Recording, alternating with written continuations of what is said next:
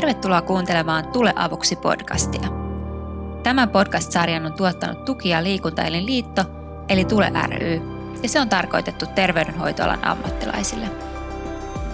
Tässä podcast-sarjassa käsittelemme potilaiden auttamiseen ja tukemiseen liittyviä ajankohtaisia kysymyksiä ja pohdimme niihin vastauksia yhdessä alan asiantuntijoiden kanssa.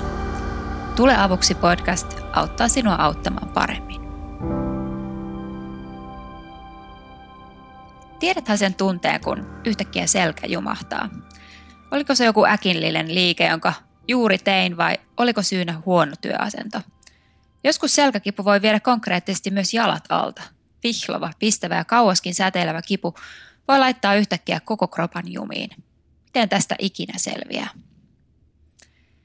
Tässä jaksossa puhumme selkäkivuista, erityisesti alaselkäkivusta. Se kun on varsinainen kansanvaiva – Miten alaselkäkipua kannattaa parhaiten hoitaa? Entä miten varmistettaisiin, ettei kipu pitkity turhaan?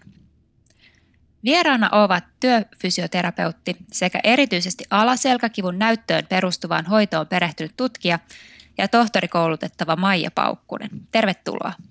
Kiitos. Maijan seuraksi mukaan on tullut keskustelemaan myös Tuki- ja liikuntaelin liiton eli Tule ryn toiminnanjohtaja Marja Kinnunen. Tervetuloa mukaan Marja. Kiitos, kiitos. Alaselkäkipu on tosiaan varsinainen maanvaiva. Joidenkin arvioiden mukaan lähes kaikki ihmiset kärsivät siitä jossain vaiheessa elämäänsä. Selkäkipupotilaat ovat myös tuttu juttu terveydenhuollossa. Esimerkiksi vuoden 2019 avoterveydenhuollon käynneistä 130 000 käynnin aiheena oli selkäkipu – jos käynnit jaettaisiin tasaisesti vuoden jokaiselle tunnille, kävisi terveydenhuollossa yhden tunnin aikana jopa 15 potilasta. Aikamoisia määriä.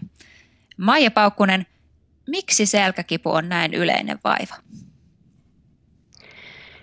Joo. Selkäkivun yleisyys sinänsä ei ole mun käsittääkseni lisääntynyt, mutta nimenomaan selkäkivun haittaavuus on. Eli erityisesti tämä koettu toimintakyvyn haitta on lisääntynyt 90-luvulta alkaen jopa 50 prosenttia ja samanaikaisesti kuitenkin globaalisti tämä fyysinen työ on keventynyt ja terveydenhuollon saatavuus on parantunut. Tuo on kuitenkin hyvä muistaa, että suuri osa alaselkäkivuista niin paranee hyvin muutamassa viikossa itsestään ilman hoitoakin ja yleisesti tämä selkäkivusta toipumisen ennuste on hyvä, mutta osalla kuitenkin kipu pitkittyy ja on voimakasta ja haittaa työtä ja elämää ja on luonnollista, että silloin just hakeudutaan terveydenhuoltoon. On kuitenkin tunnistettu, että osa potilaista Suomessakin ylihoidetaan ja osa jää ilman tarvitsemaansa hoitoa. Eli suoraan en osaa vastata siihen kysymykseen, että, että miksi näin, mutta ehkä se on monen tekijän summa. Ehkä meillä ei ole terveydenhuollossa pystytty täysin tukemaan ja antaa ohjausta potilaille siitä, että miten vaivan pitkittymiseen ja toistumisen riskiin voisi vaikuttaa. Ja pelkkä lääkeresepti ja sairauspoissaolosuositus ei tässä kyllä valitettavasti riitä.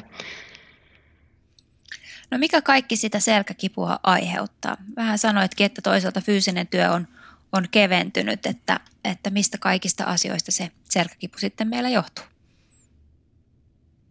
No se on, me tiedetään, että se on monitekijäinen Siihen liittyy sekä psykologisia, sosiaalisia että elämäntapatekijöihin liittyviä tekijöitä. Myöskin genetiikalla on merkitystä. Ja näitä riskitekijöitä tai yksilöllisiä tekijöitä siellä kivun taustalla niin tulisi selvitellä vähän laajalaisemminkin sitten jokaisen potilaan kohdalla.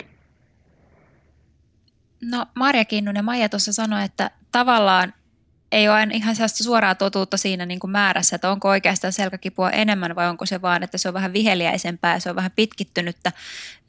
Kuitenkin sitä on todella paljon. Miten, mikä sua huolettaa eniten näin tavallaan suurissa selkäkipupotilaiden lukumäärässä ja toisaalta siinä niin kuin kipujen vaikeudessa?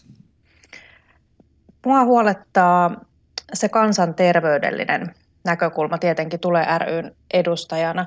Tosiaan niin kuin Maija sanoi, niin niin tiedetään, että, että iso osa paranee siellä hyvin ja menee nopeasti ohi. Että jos me katsotaan, että, että yli kolmannes aikuisista on lähiaikoina kokenut selkäkipua, niin eihän se kaikki ole semmoista, joka on, niin kuin estänyt toimimasta. Mutta se kansanterveydellinen ja Tule ry-näkökulma on se, että selkäkivut esimerkiksi työikäisillä just selittää valtavan osan pitkittyneistä sairauspoissaoloista, jota Kela korvaa. Ja tämä on tietenkin asia, joka vaikeuttaa ihmisten arkea, mutta sitten tämä on myös tosi iso kansantaloudellinen kysymys. Ja niin kuin Maija sanoi, että, että siihen ei ole ehkä ihan osattu varautua kokonaan, niin tota, sille voisi kuitenkin tehdä aika paljon. Eli on tietenkin näitä tapauksia, joita me ei voida estää, mutta sitten me kansallisessa tuleohjelmassakin nostettiin esille semmoinen asia, että meidän pitäisi pystyä terveydenhuollossa tunnistamaan ja siellä pitäisi olla resurssit ja keinot siihen, että me voidaan tukea ja auttaa ajoissa niiden ihmisten kohdalla, kellä on vaara, vaarassa se, että se kipu pitkittyisi.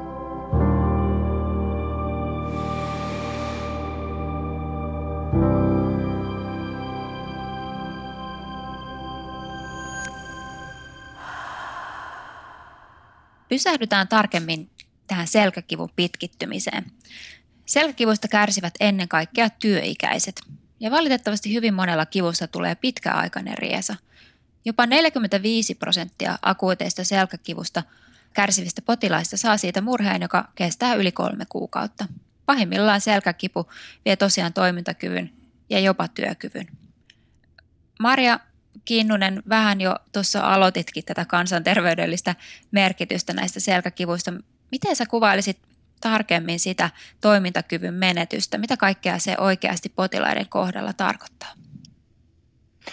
Mä uskon, että moni terveydenhuollossa toimiva kyllä tunnistaakin sen, että, että mitä se tarkoittaa. Sehän on valtavan iso asia ihmisen kohdalla, jos se kipu pitkittyy.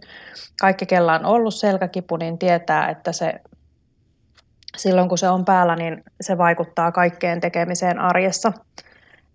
Ja jos se jää semmoisena pienenäkin päälle, jos sä laitat klemmarin sormeen hetkeksi, niin eihän se siinä tunnu, mutta sitten jos se pikkukipu siinä 10 minuutin jälkeen, se rupeaa muuten tuntumaan jo aika ikävältä. Eli se vaikuttaa siihen työkykyyn. Jos oot pätkätöissä, ehkä se pätkä ei sit enää jatku. Se on riski syrjäytymiselle jatkuessaan. Se vaikuttaa siihen, miten sä oot läsnä kotona, perheelle, ihmissuhteisiin. Se kipu voi hankaloittaa sitä elämää niin, että ei tule lähdettyä sieltä kotoa minnekään. Eli silläkin tavalla se, siinä on tämmöinen riski, kun se kipu pitkittyy, että sillä on vaikutuksia todella monelle, ellei kaikille elämän osa-alueille. Ja se alkaa selvästikin niin kuin hallita koko, koko elämää sitten. Maija, sähän teet koko ajan niin kuin tutkimuksen ohella myös kliinistä työtä ja kohtaat potilaita. Kerro vähän esimerkkejä, millaista, millaista se oikeasti on, kun potilaalla kipu pitkittyy oikein pitkäksi ja alkaa mennä viheliäiseen suuntaan. Joo, on hyvin tavallista, että se kipu herättää potilaissa paljon huolta. Osalla potilaista sekä se kipu, mutta myöskin sen lisääntymisen pelko vaikuttaa huomattavassa määrin siihen toimintakykyyn ja mitä pystyy tekemään. Eli se saattaa johtaa siihen, että se käyttäytyminen muuttuu.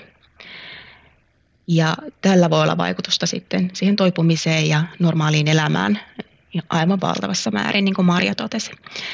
Ja tarkoitan siis sitä, että on tavallista, että potilas kertoo esimerkiksi, että ei uskalla taivuttaa selkäänsä, koska pelkää, että se kipu lisääntyy. Ja siellä taustalla voi olla uskomus siitä, että että on ajatus siitä, että jotain on rikki tai että selkä ei kestä fyysistä rasitusta. Ja tämän tyyppiset ajatukset saattaa, kun ne jatkuu pitkän aikaa, niin johtaa siihen, että, että se käyttäytymisestä tulee ylisuojelevaa. Eli ajatus siitä, että se selkä on heikko ja sitä tulee suojella, ää, niin se välttämistrategia saattaa joillakin olla jopa vuosia kestävä tapa niin kuin elää sen kivun kanssa. Erityisesti selän pyöristämisen pelko on tavallista.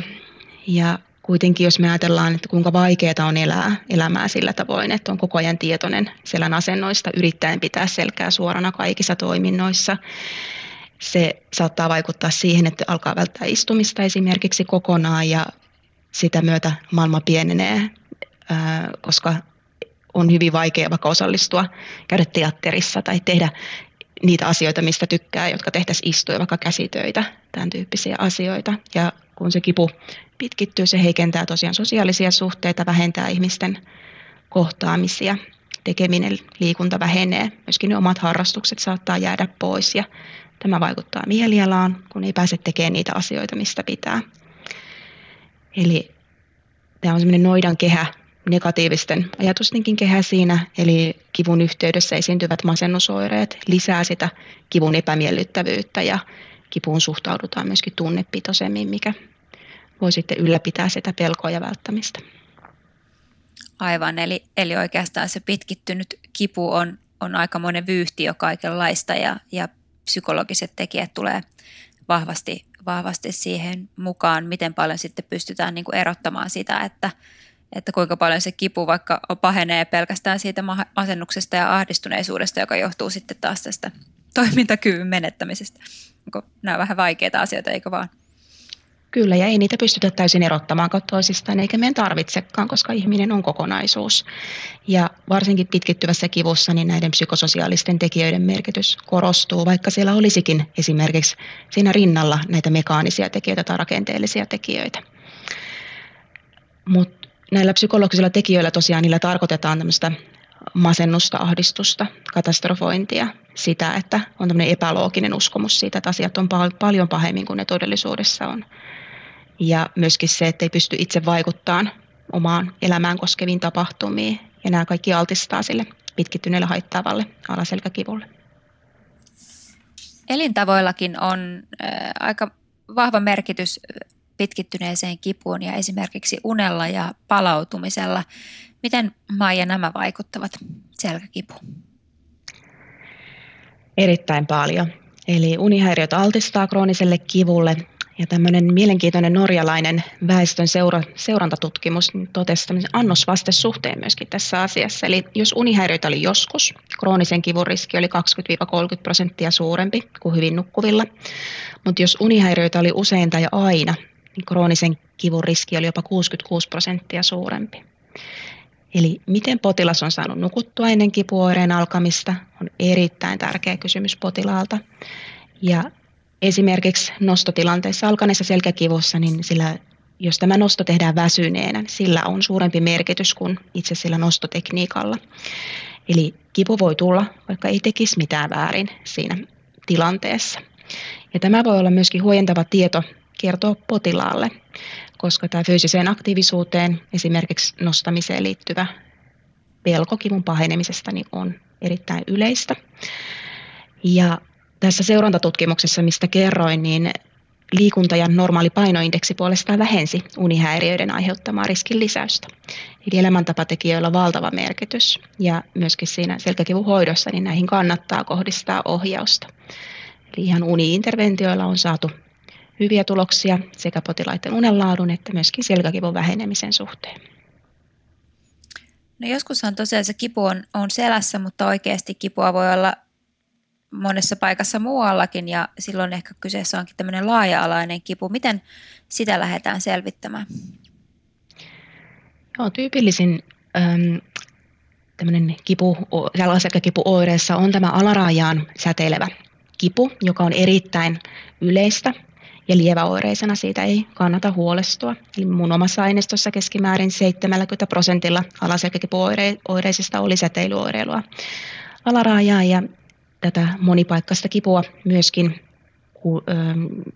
lähes samassa määrin. Eli sillä tarkoitetaan sit, sitä, että kipua on samanaikaisesti muuallakin kehossa. Ja erityisesti tämä laaja-alainen usealla kehon alueella esiintyvä kipu ja sen olemassaolo niin ennustaa toimintarajoitteiden kehittymistä. Eli olisi erittäin tärkeää, että terveydenhuollossa olisi riittävästi aikaa selvittää, onko potilaalla samanaikaisesti kipua muuallakin kehossaan ja myöskin päästä eroon siitä, että selkäkipua ja polvikipua ja olkapääkipua hoidetaan siiloissa ja tästä kipuongelmasta kokonaisuudessaan ei puhuta.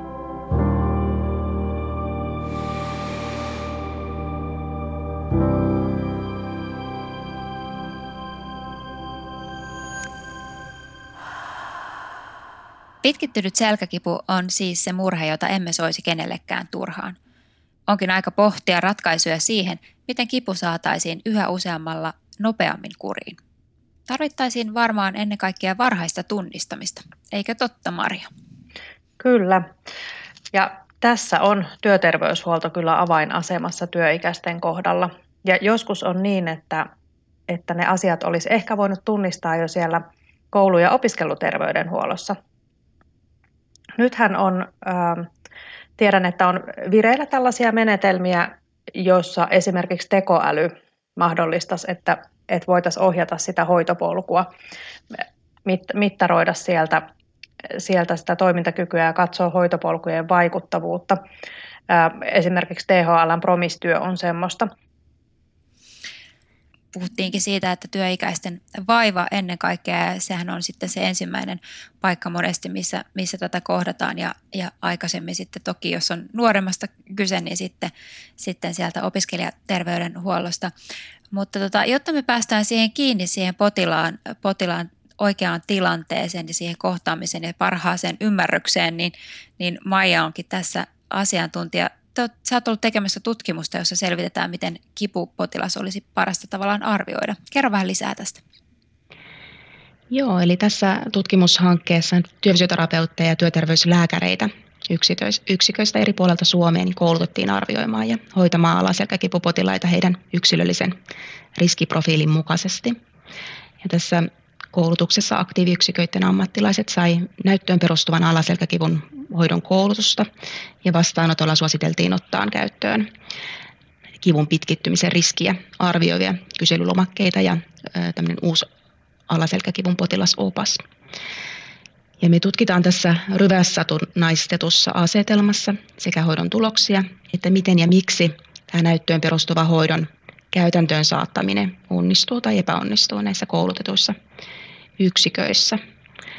Ja tässä tosiaan me tiedetään, että itse asiassa niitä potilaita, joilla on korkea riski oireen pitkittymiseen, niin ei ole mahdollista tunnistaa luotettavasti pelkästään kliinisen arvioinnin ja päättelyn keinoin. Eli jos kysytään ammattilaisilta, niin lääkärit ja fysioterapeutit ei usko, että he pystyvät tunnistamaan potilaat, joille kehittyy pysyvä ongelma. Ja usein potilas itsekään ei osaa spontaanisti tuoda esiin näitä kipuun liittyviä liitännäisoireita, kuten unottomuutta tai masennusta. Ja vaikka ammattilaisten taidotkin kehittyy, niin valitettavasti me ollaan taipuvaisia aliarvioimaan erityisesti tiettyjen tekijöiden, kuten pelon esiintymistä potilailla. Ja siihen tarvitaan näitä riskinarviointityökaluja ja myöskin palautteita potilastietojärjestelmistä, mistä Marja mainitsi aikaisemmin. Ja tutkimuksessa ja sen tietojen perusteella ehkä nousevissa suosituksissakin niin korostatte moniammatillisuutta. Niin kuin vähän jo tuossa viittasitkin, että ei välttämättä yksi, yksi kliininen tutkija tai, tai pysty välttämättä sitä todentamaan. Niin mitä tämä moniammatillisuus tarkoittaisi sitten käytännössä? Joo, työterveyshuolto on tosiaan tässä siinä mielessä keskeisessä asemassa, että meillä on mahdollisuus saada nämä potilaat kiinni aikaisessa vaiheessa ja kohdentaa hoitoa potilaan yksilöllisten tarpeiden mukaan.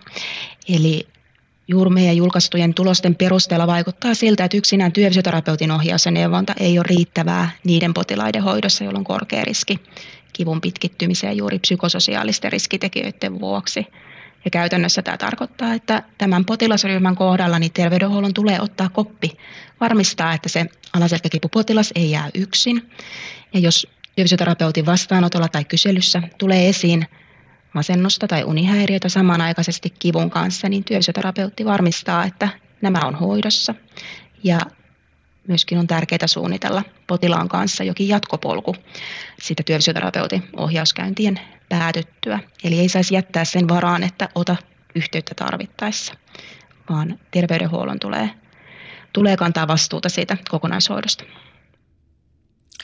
No sä jo mainitsitkin parin otteeseen nämä tämmöiset kyselyt. Eli yksi tämmöinen käytännön apu terveydenhoitoalan ammattilaisille on, on ollut tämmöinen erityinen kyselykaavake, jonka avulla voidaan vähän selvittää huolellisemmin potilaan sitä kokonaistilannetta. Kerro vähän lisää näistä kyselykaavakkeista, millaisia ne on ja miten niitä on otettu käyttöön. Joo, nämä kaavakkeet tosiaan toimii ammattilaisen kliinisen päättelyn tukena ja ohjaa laajalaisempaa hoitosuositusten mukaiseen hoitoon. Ja tämä, tähän on kehitetty kaksi yksinkertaista kyselyä, Örebron lyhyt kysely ja Start-selkäkysely, jotka molemmat on käännetty suomeksi. Ja tämä START-selkäkysely on tarkoitettu nimenomaan alaselkäkipupotilaille ja se on suunniteltu systemaattiseksi hoidon tarpeen arvioinnin työkaluksi. Et sen avulla ammattilainen voi tunnistaa ne potilaat, joilla on kohonnut alaselkäkivyn pitkittymisen riski ja osaa arvioida, kuinka paljon ja millaista hoitoa kukin potilas tarvitsee. Eli se ohjaa myöskin siinä hoidon suunnittelussa. Sitten tämä Örebrun kysely perustuu siihen pitkään kyselyyn, missä on 25 kysymystä. Ja se on kipupotilailla lähes täydellinen työkyvyttömyyden arviointityökalu. Ja tämä Örebron kysely sopii kaikille tulekipupotilaille. Sen tutkimusnäyttö on vahva siellä taustalla, eli se tunnistaa 85 prosentin todennäköisyydellä ne potilaat, työterveyshuollon potilaista, jotka tulee olemaan kivun vuoksi kaksi viikkoa sairaslomalla seuraavan puolen vuoden aikana. Eli ennustava mittari. Ja tästä on kehitetty kliiniseen käyttöön niin lyhyt, hyvä seulontakysely, joka sisältää vain kymmenen kysymystä. No miten, miten nämä kyselykaavakkeet on Suomessa käytössä ja mistä niitä voisi saada, jos ei vielä itselle ole tullut kohdalle? Nämä on tosiaan jo tuolla terveysportissa saatavilla. Sieltä pystyy hakusanalla, kyselyhakusanalla startta tai Örypro hakemaan ja sieltä ohjeet ja lomakkeet. Löytyy sitten kyselykaavakkeet ja valmiit myöskin laskentakaavat niihin. On siellä selkäkanavasta löytyy myöskin Örypro tai startti jompikumpi itse asiassa en muista kumpi se voidaan tarkistaa. No, joka tapauksessa. Tota, nämä kyselykaavakkeet on käypähoitosuosituksessa tällä hetkellä jo mukana, mutta tota, ihan siellä kliinisessä käytössä niin liian vähäisesti vielä. No, sitten, mitä asiakkaat on ottaneet tällaiset kyselykaavakkeet vastaan? Tähän vähän, vähän tällä itsekin miettiä, että menee valittamaan selkäkipua ja sitten tuleekin semmoinen iso bumaska kysymyksiä eteen ja yhtäkkiä kartoitetaan kaikki, niin säikäyttääkö se vai, vai, vai päinvastoin tuntuuko se asiakkaista mukavalta, että kerrankin kysytään, kysytään huolella asioita? Itse asiassa nämä kipuun liittyvät psykologiset tekijät on läsnä jo siellä ensimmäisellä vastaanottokäynnillä ja hyvin helposti se ensimmäisen käynnin fokus on niiden ähm, punaisten lippujen eli niin kuin näiden vakavien syiden löytämisessä. Ja potilaat ei ehkä ole niin tottuneita, että kysytään laaja-alaisemmin heti siinä alkuvaiheessa. Mutta nämä on näppärästi nykyisin aika monella toimijalla jo lisätty sinne esitietokyselyyn, jolloin ne on sitten jo täytetty etukäteen jompikumpi kyselyistä esimerkiksi, ja sitä pystyy ammattilainen siinä vastaanotolla hyödyntämään. Mun oma kokemus on, että potilaat suhtautuu, vaikka sen täytettäisiin siinä vastaanotolla vasta, niin erittäin hyvin kuitenkin pääsääntöisesti. He on kiitollisia siitä, että joku on kiinnostunut siitä kokonaistilanteesta. Kysyy vähän, että miten sä oot muuten voinut. Eli ootko nukkunut hyvin, myöskin edeltävästi ennen kipua. Molemmat kysymykset tai molemmat kyselyt sisältää niin kuin myöskin ihan siihen toimintakykyyn liittyviä kysymyksiä, ei pelkästään psykososiaalisiin tekijöihin. Eli ne kattavat ja laajalaisesti kartoittavat sitä potilaan tilannetta. Miten Marja, sä ajattelet, Tule rykin antaa paljonkin vinkkejä ja materiaaleja just nimenomaan potilaan kohtaamiseen ja sehän on hirveän tärkeä osuus koko, koko siinä niin hoidon käynnistämisessä, niin mitä, minkälaisia lisäyksiä haluaisit tehdä näihin Maijan antamiin jo hyvin ajatuksiin siitä, että miten, miten kannattaa selkäkipupotilasta kohdata? No elintapoja tutkineena sosiaalipsykologina, niin, niin tämä kokonaisuuden huomiointi on tietenkin hirvittävän tärkeä. Ja just se autonomian tuki, se ihminen, ihmisen täytyy pärjätä siellä arjessa mm, niiden kipujen kanssa ja ne rajot, niin kuin, että on helppoa sanoa ulkopuolelta, että teet niin tai näin, mutta se, että katsotaan, että se sopii siihen sen ihmisen ihmisen elämään ja tuetaan hänen pystyvyyttä niissä asioissa, jotka hänelle on tärkeitä. Mutta sitten mä järjestötoimijana en malta olla nostamatta tähän sitä, että, että terveydenhuollossa voisi vielä enemmän nostaa esille sitä, että järjestöt tarjoaa tukea. Eli tavallaan terveydenhuollossa useinkaan niin kuin se jatkopolku siitä voi, voi olla niin kuin hankala. Järjestöt ei tietenkään korvaa ammattilaisen antamaa tukea millään tavalla, mutta se voi olla semmoinen luonteva jatko, jatko sille. Esimerkiksi Selkäliitolla on Suomessakin yli 30 paik- paikkakunnalla paikallistoimintaa, ja hyvin usein nämä paikallisyhdistykset järjestää liikuntaryhmiä, paljon erilaisia liikuntaryhmiä. Ja Selkäliiton jäsenkyselyn mukaan just nämä liikuntaryhmät on niitä asioita, joita jäsenet niin kuin pitää parhaana toimintana ja joita he haluaa sitten suositella ystäville. Ja toki siellä on tarjolla myös vertaistukea, johon on oltu tyytyväisiä ja, ja sitten tota, ammattilaisille vielä semmoinen vinkki, että toi selkäkanava.fi-sivusto on myös semmoinen, mistä löytyy paljon erilaisia jumppaohjeita ja paketoituja, paketoituja tietoja ja jumppaohjeita. Ja sieltä voi niin kuin katsoa niitä, niitä asioita paljon. Ja sieltä voi muuten tilata myös taukojumppa muistutuksen sähköpostiin, joka kilahtaa kesken työ, työpäivän sitten aina mukaan. Et ehkä tämä järjestöjen muistaminen. Aivan. Miltä Maija sun mielestä kuulostaa? Tuossahan on monta sitten semmoista asiaa, mistä pääsis, potilas pääsisi niin kuin nopeasti vähän niin kuin tekemään itsekin sille kivulle jotakin, niin se var, sillä varmaan se suuri merkitys siinä sitten taas, ettei kipu lähtisi pitkittymään, vai mitä ajattelet? Siis juuri näin. Toi on aivan erittäin tärkeää, että tuota, potilaalla on käynti esimerkiksi ihan vastaanottokäyntien välissä itse käytän kotitehtävinä niin, että, että potilas tutustuu Eh, sivustoihin esimerkiksi retrainpain.org-sivusto on sellainen hyvä tota, niille potilaille, joilla on jo pitkittynyt kipu ja toisaalta sitten taas just niitä itsehoito-ohjeita, kotimaista jumppaohjetta, muuta löytyy sitten sieltä selkäkanavalta. Ja ehdottoman tärkeää, että hyödynnetään sitä järjestötoimintaa. Mulla on sellainen käsitys, että tota, se työterveyshuolto voisi vähän paremmin ottaa vielä näissäkin asioissa niin järjestötoimijat mukaan ja varmistaa, että erityisesti näillä korkeariskin potilailla niin on ne jatkokanavat.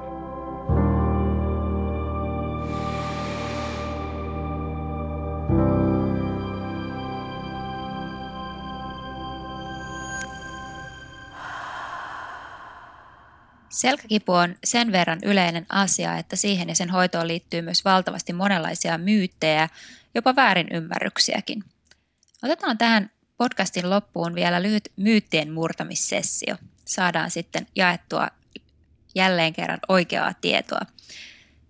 Ensimmäinen on aika ajankohtainenkin kysymys tai, tai myytti, miten se nyt sitten määrittelee. Monihan on tehnyt koronapandemian aikaan etätöitä hyvinkin paljon ja ehkä, ehkä rupeaa sitten siinä kohtaa askarruttaa, että voiko sillä huonommalla ergonomialla oikeasti pilata selän, miten paljon selkäkipu siis johtuu vaikkapa huonosta työasennosta tai mikä sitten olisi se paras työasento. Mitä kommentoitte tähän? Nämä on näitä Majan heiniä. Tämä on asia, joka mut silloin, kun mä tulin Tule ryhyn, mä luulin, että mä tiesin tästä ihan hirveästi ja sitten rupesin sel, tota, tutustumaan asiaan. Niin. Ja sitten myyttäjä kumoutui. No niin, niin. nyt rupesi kiinnostamaan entistä enemmän. Eli Maija, mitä, mitä, mitä vastaat? Joo, on ihan tyypillinen ajatus, että moni miettii niin, että se selkäkipu nimenomaan johtuu siitä liiasta istumisesta ja huonosta istuma-asennosta, mutta tämä itse asiassa on pääasiassa tarua. Eli istuminen ei ole alaselkäkivun itsenäinen riskitekijä.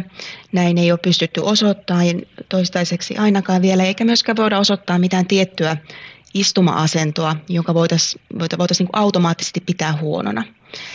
Eli myöskään tämmöinen lyhyt istuminen lysähtäneessä asennossa, niin ei siitä kannata olla huodissaan. Siitä ei ole osoitettu olevan haittavaikutuksia sinne selkärangan liikkuvuuteen eikä asettotuntoon. Ja toisaalta sitten myöskään siihen äm, asentoon, asentoon sanoisin, että kaikkein tärkein asia on se, että sä vaihtelet asentoa on tällainen sanonta, että paras asento on seuraava asento ja se kyllä pitää erittäin hyvin paikkansa. Eli se on hyvä juttu. Pelkkä paikallaan seisominen tai yhdessä tietyssä asennossa istuminen ei toki tunnu kenestäkään mukavalta ja se voi tuntua myös kipuna, että siihen myöskin hyvään asentoon voi tämmöisen suorana, selkäsuorana istumiseen niin voi herkistyä ja siinäkin voi tuntua kipua.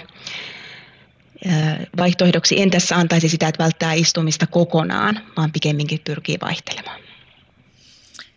Tuosta lysähtämisestä tulee heti mieleen sitten se seuraava, seuraava myytti, eli ajatus siitä, että selkäkipu on seurausta huonosta ryhdistä ja semmoisesta käppyräisestä asennosta. Onko se totta vai tarua? Voiko sillä saada, huonolla ryhdillä saada oman selkänsä kipeäksi? No myöskään ryhdin osalta me emme pysty tämmöistä yhtä optimaalista ryhtiä määrittämään, eikä kivuliaiden ja kivuttomien henkilöiden ryhdissä näyttäisi olevan eroa. Mutta tässä on erittäin suurta vaihtelua yksilöiden välillä. Kuitenkin voidaan sanoa, että se on pääasiassa tarua, selkäkipu, ei suoraan johdu huonosta ryhdistä. No sitten kun se selkäkipu iskee, niin monillahan tunt, tulee just se semmoinen oikeastaan vähän semmoinen niin äkkipysäys ja ajattelee, että ei voi mitään muuta tehdä kuin maata ja ajatellaan, että ei uskalla liikahtaakaan, koska sitten se vaan pahenee ja, ja menee vielä entistä enemmän juniin ja ajatellaan, että se lepo on siis paras hoito. Onko tämä totta vai tarua? No tämäkin on tarua. Eli liikunta on hyödyllistä alaselkäkivun ehkäisyssä ja hoidossa ja tietysti siinä ihan akuutissa vaiheessa voi olla tota, tärkeä, tärkeää se palautuminen, ennen kaikkea se unen, unen ö, riittävyys ja sen vaaliminen, että saisi nukuttua kunnolla. Eli kyllä se lepoa tarvitaan totta kai myöskin, mutta kyllä suositellaan sitä, sitä esimerkiksi kävelyä heti alusta alkaen potilaille vuoden lemon sijaan nykyisin ja parasta näyttäisi olevan yleensäkin myöskin ehkäisyssä ja hoidossa niin tämmöinen kohtalainen liikuntaaktiivisuus. Eli myöskin sitten tämmöinen kohtuuton liikkuminen, liian rasittava liikkuminen, niin äm, ei ole tarpeellista ja voi jopa lisätä oireita. Eli tämmöinen, ö, onko se liikunta aerobista vai lihasharjoittelua, siinä ei ole todettu eroja varsinkaan siinä kroonisen alaselkäkivun hoitotuloksissa, mutta yleisesti harjoittelu estää uusia alaselkäkipujaksoja ja selkäkivusta johtuvia sairauspoissaoloja.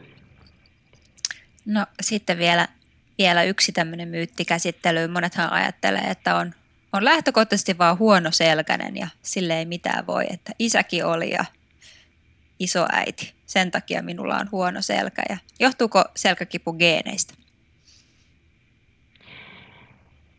No, tämä on osittain kyllä totta.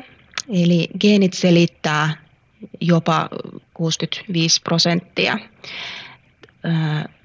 tästä alttiudesta alaselkäkipuun, mutta onneksi vaivat ei aina kuitenkaan periydy ja tähän geenien epigenetiikkaan eli siihen kuinka vahvasti eri geenet toimii, niin siihen vaikuttaa myöskin muut tekijät.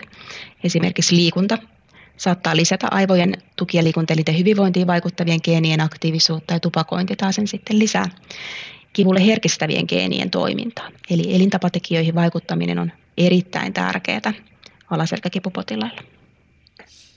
Miten Maria halusi kommentoida? Joo, kun elintavoista puhutaan, niin en tietenkään malta olla mainitsematta Tule ryn helpompi tapamateriaaleja, jotka on siis ähm, tuota, suunniteltu käyttäytymistieteelliseen näyttöön perustuen, kun on vastaanotolla potilas, jonka ehkä olisi hyvä tehdä elintapamuutoksia, mutta tilanne on sellainen, että ihminen kyllä tietää, että niitä pitäisi tehdä, mutta, mutta kun, mutta kun. Varmasti kaikki ammattilaiset on kuullut sitä mutta kun puhetta ja se mutta kun puhehan ei edistä sitä asiaa. Eli me ollaan suunniteltu sellaiset työkalut, joten tästä asiasta, miten siitä päästäisiin yli. www.suomentule.fi kautta helpompi tapa ja siellä on materiaalit terveelliseen syömiseen, tupakoinnin lopettamiseen, alkoholin käytön kohtuullistamiseen ja sitten liikunnan lisäämiseen. Ja niitä voi printata tai postimaksun hinnalla tilata. Siinä oli hyviä, hyviä vinkkejä. Tekee mieli Marja vielä kuitenkin kysyä, kun Maija tuossa lähes kaikki myytit kumosi, paitsi tämän viimeisen, että kuinka, kuinka, va, kuinka millainen käsitys sinulla on niin Tule ryn jäsenten ja, ja jäsenjärjestöjen kautta siitä, että miten vahvassa vielä niin kuin tällaiset erilaiset myytit tai väärinymmärrykset ihmisillä on?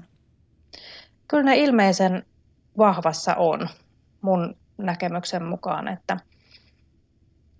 ammattilaisten keskuudessa myös meillä oli kansallisen tuleohjelman ohjausryhmä hyvin tämmöinen moniammatillinen ja poikkitieteellinen ja sielläkin nostettiin ohjelmaan vahvasti se, että meidän täytyy lisätä ammattilaisten tulekoulutusta ja tulee tietämystä ja tietämystä kivusta ja tulee vaivojen hoidosta. Ja myös kansalaisten tietämystä siitä, että kivunhoidon tulisi olla kansalaistaito, niin kyllä meillä vielä tekemistä on. Kyllä varmasti. Tässä sitä oikeaa tietoa kuitenkin tässäkin eh, podcastissa jaetaan, niin toivottavasti se lähtee, lähtee sitten leviämään. Nyt me ollaan käsitelty aika, aika hyvin näitä virhekäsityksiä ja annettu paljon hyviä vinkkejä terveydenhoitajan ammattilaisille potilaan kohtaamiseen ja vinkkejä siihen, että miten se pit- kipu ei lähtisi pitkittymään, mutta tuleeko vielä loppuun teille jotain semmoista mieleen semmoista, että mikä olisi se kultainen ohjenuora, eh, mikä, mikä alaselkäkipu potilaiden hoitamisessa on oikeastaan kaikkein tärkeintä, mitä Maija arvelet tai, tai vinkkaisit? No, tärkeintä on siitä alusta alkaen muistaa, että kipu koskettaa koko ihmistä ja kivun vaikutuksesta potilaan elämään tulee kysyä. Ja vaikka ammattilainen ei epäilisi vakavaa syytä siinä alaselkäkivun taustalla, niin siitä huolimatta potilaalle tulee tarjota näitä itsehallintakeinoja ja jonkinlainen ymmärrys, kokonaisymmärrys siitä potilaan kokemuksesta ja kokonaisuudesta, niin antaa myöskin valmiuksia ammattilaisille selittää ymmärrettävästi, että mistä tässä oireessa on kyse joka tapauksessa ammattilaisen on tärkeää nostaa esiin myöskin se potilaalle merkityksellisiä saavutettavissa olevan tavoitteen asettaminen ja ne voimavaratekijät. Eli että emme keskittyisi liikaa niihin riskitekijöihin ja negatiivisiin asioihin, vaan lähdetään siitä, että mitä, mitä on mahdollista tehdä ja miten, miten voi itse auttaa tilannetta eteenpäin. Millainen kultainen ohjenuora Marjalla olisi? terveydenhoitoalan ammattilaisille? No tämä Maija tyhjensi pajatson tuossa aika hyvin jo. Eli kyllä näen myös sen, että, että myös tämä, jos mä ajattelen omaa tutkimusalani niin kuin tästä terveyspsykologiasta ja sosiaalipsykologiasta, niin se pystyvyyden tunteen tukeminen on aivan valtavan tärkeää ihmisen arjen kannalta. Ja sitten se, että, että tarjotaan niitä keinoja ja tuetaan niitä keinoja, jotka sopii juuri sille ihmisille ja vinkataan niitä paikkoja, mistä saa lisätietoa ja tukea tarvittaessa. Mainiota. Kiitos Maria ja Maija kiinnostavasta ja inspiroivasta keskustelusta. Kiitoksia. Kiitoksia.